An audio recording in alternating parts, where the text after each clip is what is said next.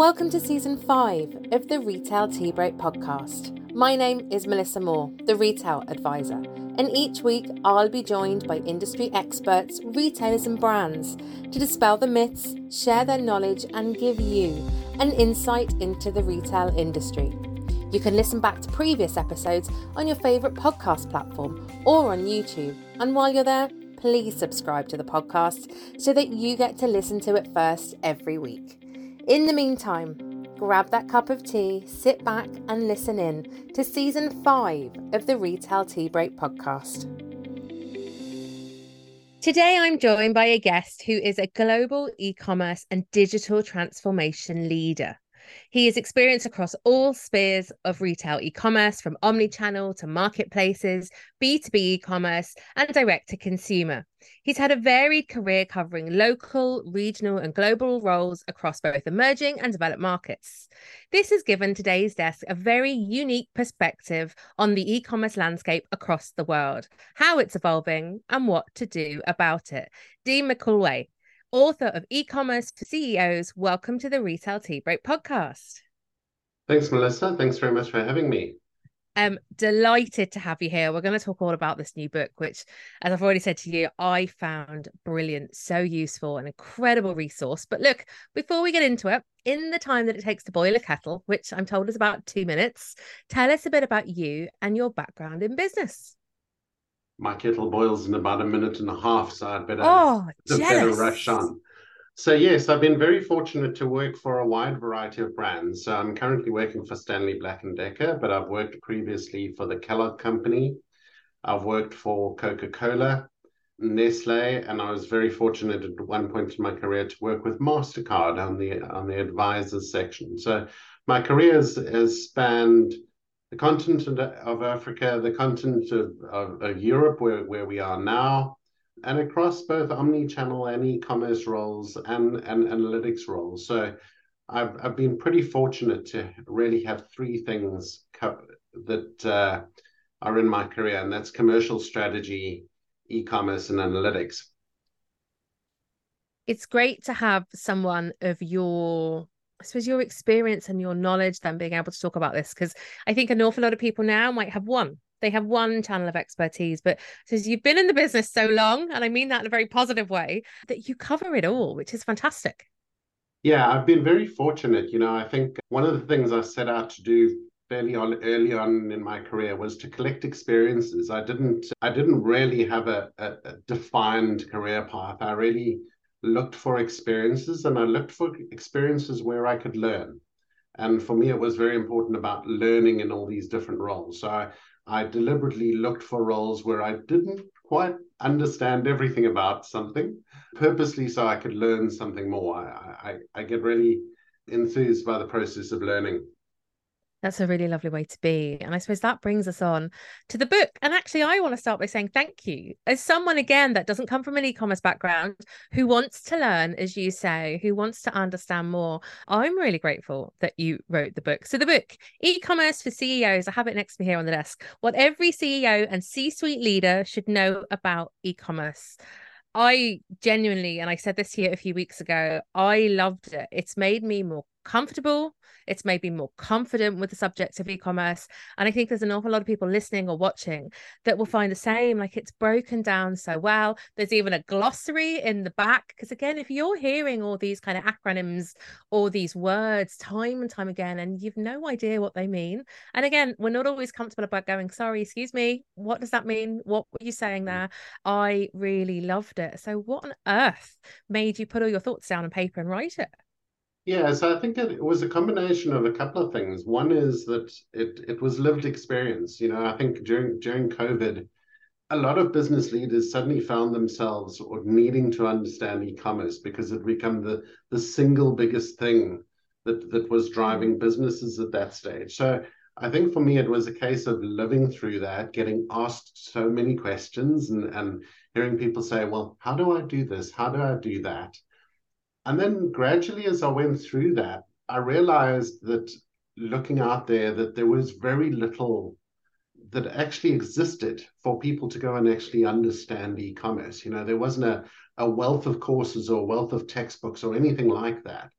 And my my belief all through that time was that we have to democratize e-commerce and get everybody to understand it to actually make progress on it. If it sits with the preserve of a few, it's really not going to grow and see its full potential. So it it was was all of those, and and I'd been asked the question, should I write a book by by a by a, a, close friend here here in Ireland, and he said, you know, you should write a book, and and and I said, well, I'm not quite sure, and then he said, no, I think you should write a book. So so credit to him, and then inspiration from a couple of other e-commerce leaders who've done the same. So so that was sort of the reason that that I came came round. So it was one of those things that I said at the beginning of the year, and you said these are two or three things I'm going to do this year, and this this was on on the uh, list for last year. So I'm glad I got completed this year. I didn't get it completed in the same year I started, but that that's it.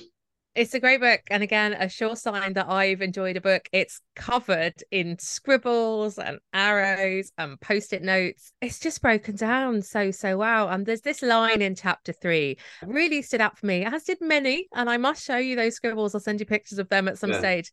This line says the digital world is within a fingertips grasp of every customer. And I yeah. suppose when you look at the way we now shop, it's, it's so true.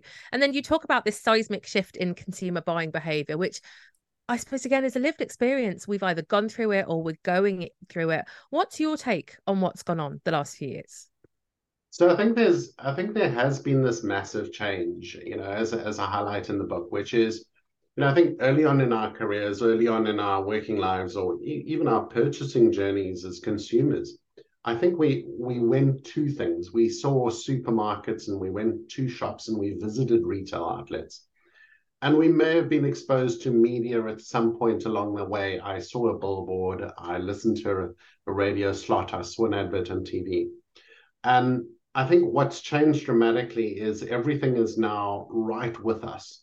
So I open my mobile phone, there's an advert on Facebook, there's an advert on Instagram. I open a news site like independent.ie, I'm bombarded with an ad there. So I think that has changed a lot. And then I think the other part of it is that we've learned how to use the internet to research things and then purchase them offline. So so we we're learning how to research online, purchase offline, and the retailers themselves are also providing a lot of information that helps us do that. You know, so I think that's been the big change is that it's now everything's within our fingertip fingertips, and and that's why I I focused in on that because it's really anything I want, I can sit and do, and I can sit and do it at any time. You know, we, are probably living at the golden age of shopping. I sh- probably shouldn't be saying that. Sounding book like two, book two. sitting like it's I'm advocating for mass consumerism, but I think the the reality is that we are sitting at that time where everybody can sit there. They can be on the train, they can they can browse, they can purchase, they can be sitting on the bus, they can be sitting as a passenger in a car and and, and be purchasing. So I think it's really there is no limit to where you can you can buy stuff and from and how you can buy stuff. And I think those tools of, of retail are just expanding. And I think more and more we're going to see more of that type of um, developments going forward it it sounds exciting that you know I could wake up at 2 a.m. and decide to go shopping now for Christmas presents or Mother's Day gifts or whatever it might be. But that's also quite scary that actually if the retailer doesn't keep up with that, I'm off. I've gone to the next one. Your site's too slow. I'm gone. I'm off to your competitor. Yeah. It's um it's good and bad at the same time. It is both, and I think I think this is one of the challenges for us as brands and as retailers is how far down the road are we prepared to look? So we're prepared to say, well, what's going to happen in the next three to five years? How how then does that change my business? And I think we've got to be looking that far ahead to go and say, well, is it going to be an app? Do I need to launch an app? Is my website enough? But we've got to be looking that far far ahead to make sure that we're ready for when that comes because you know consumers can change and they change very quickly you know if you go back a couple of years we weren't using things like Temu and Shein. and now it's Temu Shein and and you know that's taken a a whole bunch of retailers by absolute surprise. So, you know, I, I think it's yes, we we have to look at that, and we have to look at how do we meet the needs of those consumers for what they want? Because if we don't, somebody else will, and somebody will do it quicker, quicker and more effective than we will. And that's actually really interesting because you see the likes of Temu that have come in blanket coverage with their marketing. That app is yeah. everywhere. The Irish consumer is one of the most, you know, they we have one of the most the biggest downloads, I suppose, in the world of that app right now. And yeah. is it any good for us? Probably not, but it's here, as you say, and we're not getting rid of it. Much like I suppose we talked about Amazon even five years ago. You can't mm-hmm. fight the giant on their level. So you have to find a different way to do it. So yeah, I think that's going to be watch this space. But as you said, I suppose e-commerce is here. It's very much here to stay but it isn't this magic solution. And i really got the impression and look covid was very different. It was very specific. It was seen as this magic solution to grow a brand to drive sales. But from what you're saying it's the brand strategy. So we're really back to basics here. It's the values that you as a brand has that has to come first in order to provide the right experience. So it's almost it sounds like from the book unwinding everything we know. It doesn't matter with e-commerce just stop, go back and look at the original reason that you do what you do.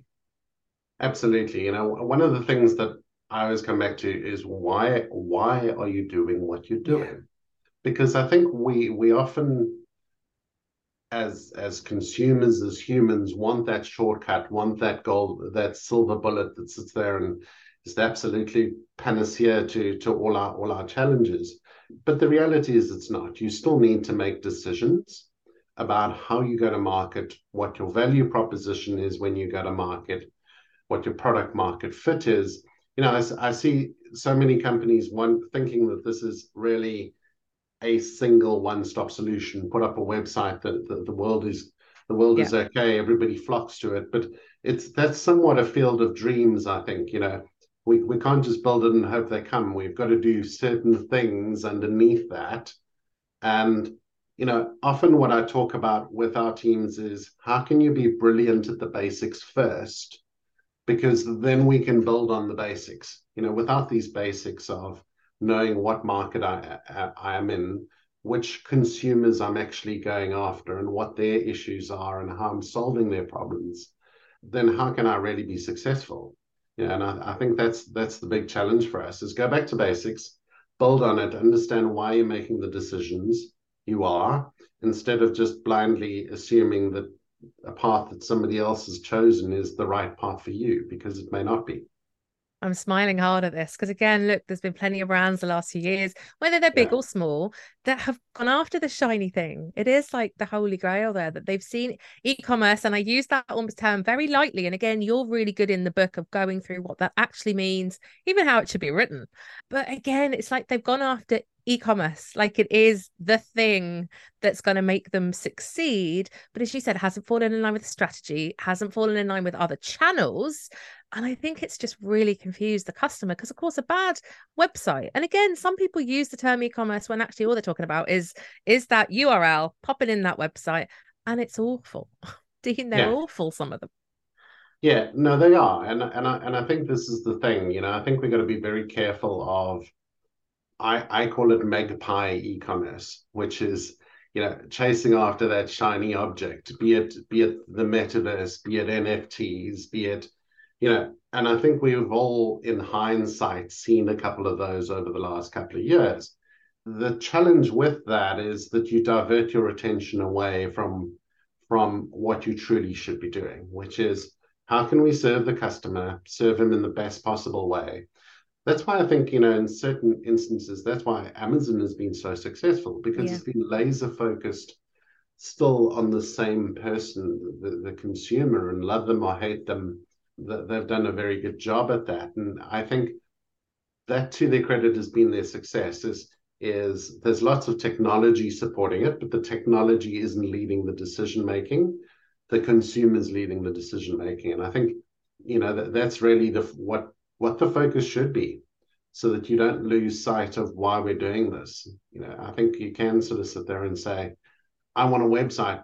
Why? Because everybody else has a website. No, I want a website because I want to offer my consumer a different experience to what they can get in store. You know, it's one of the examples I, I use in the book about purchasing motor vehicles, when I sit there and I go, I'll I'll go and drive it because that's the only way I can experience it. But if I want to look at specs or I want to look at dimensions, the best place to do that is is on the internet. I'm not going to go and take out my tape measure and measure a car in the parking lot. Quite frankly, I, I don't think I'd look very clever doing that. So, so I think it's about understanding what that environment or that retail environment is. How can you differentiate the online retail environment from the in-store retail environment in such a way that they're complementary rather than just duplication. I think a lot of people think I'm just going to duplicate what I do in store online. And well, I don't know how that adds value to your shopper. That's a key differentiator. And again, yeah. an awful lot of retailers are getting that wrong. As opposed to blending them, they're just trying to do the same thing in two places. But again, as you say, like we literally shop in very different ways when we're either sitting at home on our sofa in our pajamas and our slippers, or we're out and about on a Saturday and it's crazy busy in a physical store. So mm. it it doesn't make sense. And I think this is what's baffled me over the years. And obviously, you've been in the thick of it and you've seen it that so many retailers are getting it wrong. And it's not to bash them for getting it wrong, but it's to give them the foresight that if you go back to your simple strategy, so retailing 101, think about the fact that you say you put the customer at the heart of every decision you make, but you probably don't, then yeah. then figure out what you're meant to be doing online and in store. Absolutely. I mean, you know, I think it's it's where do people shop? And we, we get so often diverted by the biases from which we sit. You know, you and I are sitting in front of possibly large monitors at this time, but a substantial amount of shopping happens on a mobile phone. Yeah. So how are you how are you providing the solution for that mobile shopping occasion, which might be on the phone? I may be sitting in a coffee shop doing my shopping on the phone. So I think we've got to really understand the consumer, what what they are looking for, where they are, and even down to what device they're shopping on, because what device they're shopping on changes their behavior. I'm much more likely to use search, for example, on a mobile phone than I would favorites if I'm a grocery retailer, because favorites are great when I can sit on my big screen and I can go and choose the favorites, but much harder to do when I'm sitting on a mobile phone at the coffee shop. I can, you know, scrolling through favorites is much harder to do. So I think it's looking at those different experiences and then tailoring it to that and getting how close can we get to that tailored experience from a retail point of view. But it may sound simple, but it's not simple. I'm not I'm not trying to make it simple. I'm I'm just highlighting the fact that I think we got to make sure that the focus is in the right place and come back to that over and over again as to why we're doing that rather than getting caught up on rather clever things um, when we haven't got the basics right again it's back to that shiny we're all drawn to the shiny as retailers are but yeah. you're dead right it's customer centricity but true customer centricity but also looking at each pain point in that journey so i think yeah. you've laid it out really clear there but we have to we have to row it back to see how is our customer you know using us where are they kind of meeting us for the first time mm. and looking at all those little touch points i suppose tying into that then there seems to have been an explosion over the last couple of years of brands selling directly to the consumer. Yeah. Why do you think that is?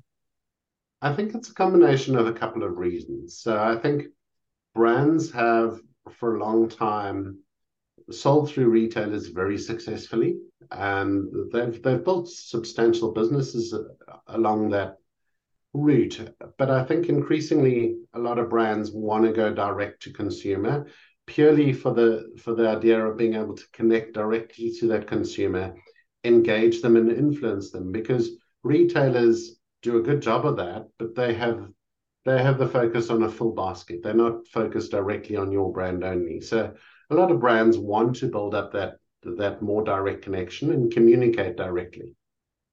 I think it's it's really interesting that we've seen this explosion of almost cutting out the middleman or yeah. having a cake and eating it. So I suppose, but that seems to be okay right now. That as as a D2C brand, you absolutely mm-hmm. can sell in through and you know to a retailer to sell onto your consumer. You're sitting there with all the other kind of brands within your category, but it's also quite nice to just meet them directly, you know, whether that's in store or it is online. Yeah. But I think, and there are definitely brands right now that are doing it really well. But it'll be interesting, I think, to see where this goes in the future because it seems to really be building momentum. And a lot of us as consumers love to buy directly from the brand itself.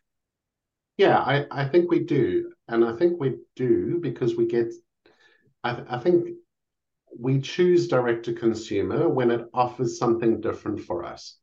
You know, if I can go to a shop and I can get exactly the same thing in a, in a, in, in a shop as I can get online, well, then there's no real need to go go and shop online. So I, I think we tend to choose it where it offers something different, where it offers something special. So be it an assortment, be it a new product introduction, be it a specific variant of this of the SKU that we can see. You know, we tend to choose it in those cases. I, I always say to everybody, like anything, it's it's not for everyone. I, I don't advocate every brand to go to direct consumer, but I think it has definitely has its place in in your retail mix yeah, it's nice. And again, it's nice to have something different than we certainly would have seen yeah. even five or 10 years ago. And I suppose with that as well, data. Ugh, it's almost like a dirty word sometimes. And I know I speak about data an awful lot, an awful lot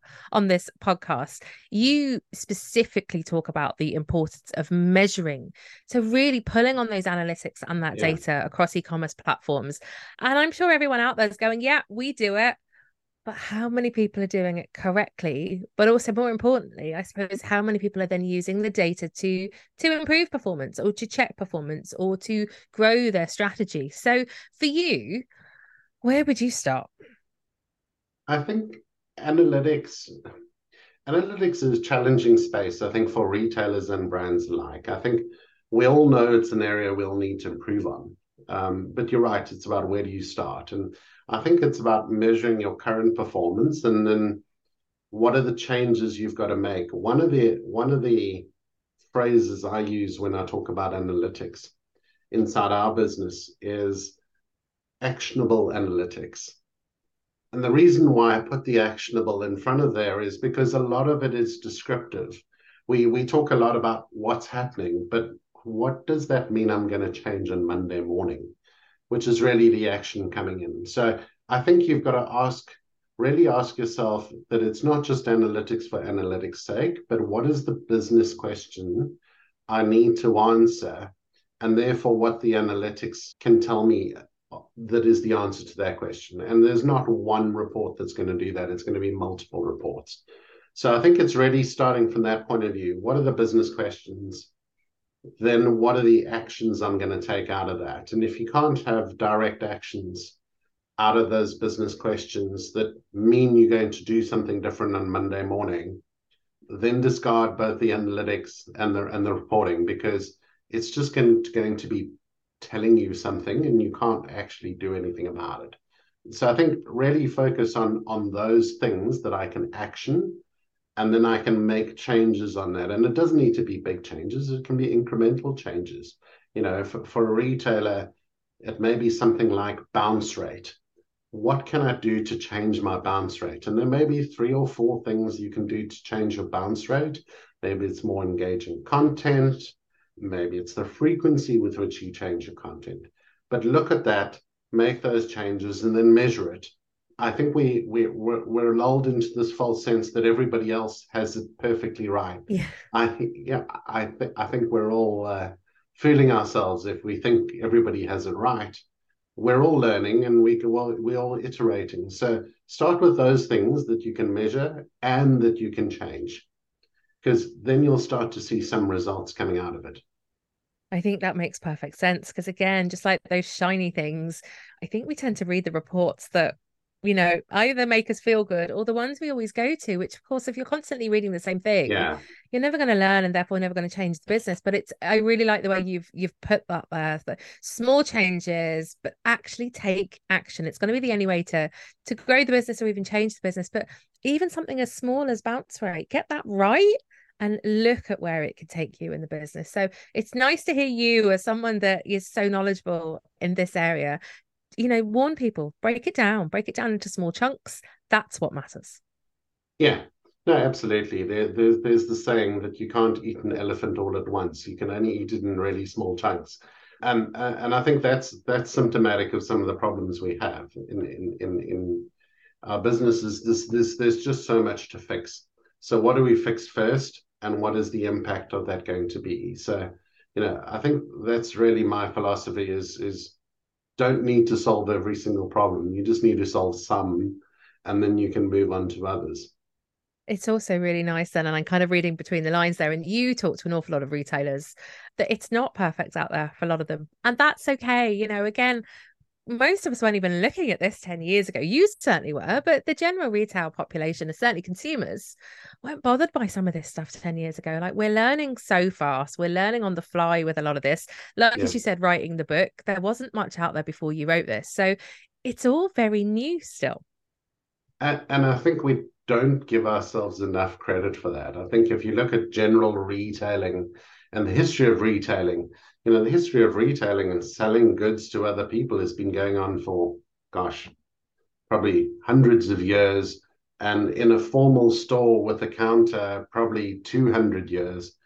E commerce, Amazon only came up in, you know, 1999. So, so really, in the scale of things, it's it's actually very, very new, and as a consequence, a lot of businesses are only now learning how to optimize it. And I think you know, I, have been watching with interest, and it's something I should probably probably pull together at some stage. Is the early posts of Walmart yeah. when they were describing Amazon in the US, and everybody everybody's going, "How is Walmart going to compete with Amazon?" Wow. And now it's changed to the point of, well, how's Amazon going to compete with Walmart? And you know, Walmart has stores that they can leverage. So I think you know a lot of retailers are learning how to do e-commerce. And you know some are some are better than others and some are learning but each there's no sort of golden golden playbook that you pull out and you go okay this is how i set it up. I don't think it's as simple as that. So i think learning how to test something iterate something and and, and move on from that is really really should be the focus for retailers Absolutely. And I fully agree. And look, at the end of the day, if your customer is happy, that shopper keeps coming back. You know that they're on that journey with you and you know it's working. So, mm. really, really good words there, Dean. So, look, last question. What's coming? It's such an easy question, by the way. What's coming next in the world of e commerce? I, I never, I, I did predictions one year, you know. And the predictions at the beginning of that year ended up being, I think, only about 50% right. So the beginning of this year, I didn't choose to do predictions. Every Dean do a post on predictions, and I was like, oh, I don't know.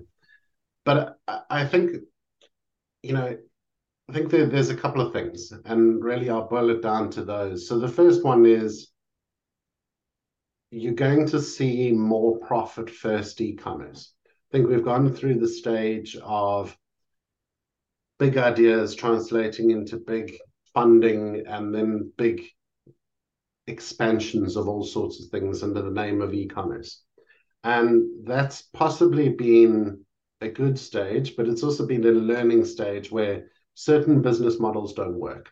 So I think you're going to see very much a profit first e-commerce look going forward, which is how do we make sure we understand how we make money, what's the path to profitability, and then how do we pull the right levers. So I think, you know, so profit first e-commerce is a big one. I think that the, the second one is we're going to see a revert, reverting back and to really fundamentals that are tied to consumer behavior.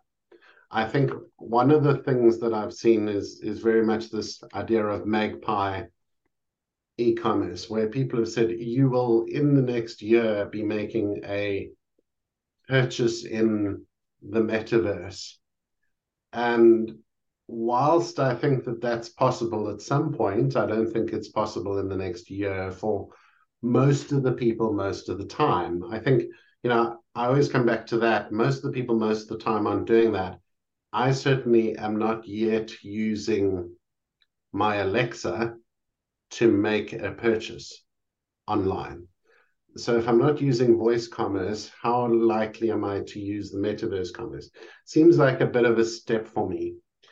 Um, I think what you're going to see is a lot more platforms. So marketplaces are really going to start to expand, and that may seem strange, but really what we're going through is we're going through an evolution which is very much like what we've seen in the bricks and mortar world. So in the bricks and mortar world, we saw the the era of large hypermarkets, and that's where Amazon is. Amazon's a, the hypermarket of the internet, is what I call Amazon. But what came after hypermarkets was category specialists, where you had sports stores or bookstores, or you know, we had all these specific verticals. And I think that's what you're going to see in, in, in, e-commerce going forward. There's lots of verticals where you answer specific questions. There's one, there's a DIY one in Europe called ManoMano, which is a marketplace specifically for DIY. I've seen another one in Northern Europe, which is agricultural equipment. So it's a marketplace where you can buy your your your balers and all of those types of things that you need for your farm. Very successful business, doing about a billion euro in in out, out of Denmark. But I think you're going to see a lot of those, obviously not at the scale of turnover of Amazon, but they're going to be more specific to to certain verticals and I think that's that's the sort of next evolution that you'll see. So I think we'll move towards shopping on those. And then the last prediction I'll make there is that B2B will become the big driver in efficiency for for most businesses. Certainly, even the B2B marketplace in the world in the, in the US has gone from 100 marketplaces two years ago to 750 of them today and and I, so I think B two B and leveraging technology to to make our businesses more productive and more efficient will definitely be what we'll see going forward. It's fascinating. It's absolutely fascinating. And yeah, I think it's it's the next big thing. And when you think about it from an efficiency perspective, even for a shopper, kind of makes sense whether you're a business or you're a consumer that you go directly to the place that serves your needs. So interesting times to come in retail. Surprise, surprise. But yeah, watch the space. Means you're gonna have to write another book, Dean. I can feel a second one coming on in time. And uh, you're more than welcome back when you do. Perhaps beginning beginning to think there might be another one next year. Happy days. We look forward to it. Well, look, if you've enjoyed today's podcast episode, please do like and share it. Remember, you can listen back to past Retail Tea Break podcast episodes on your favorite podcast platform or, of course, on YouTube. Follow myself and Dean on LinkedIn, and I'll obviously pop a link in to purchase the book into the show notes. And you'll be able to find the show notes and the transcript for today's episode on the retailadvisor.ie. Dean, thank you so much for your time today. And thank you for having me on. It's been fantastic to chat with you.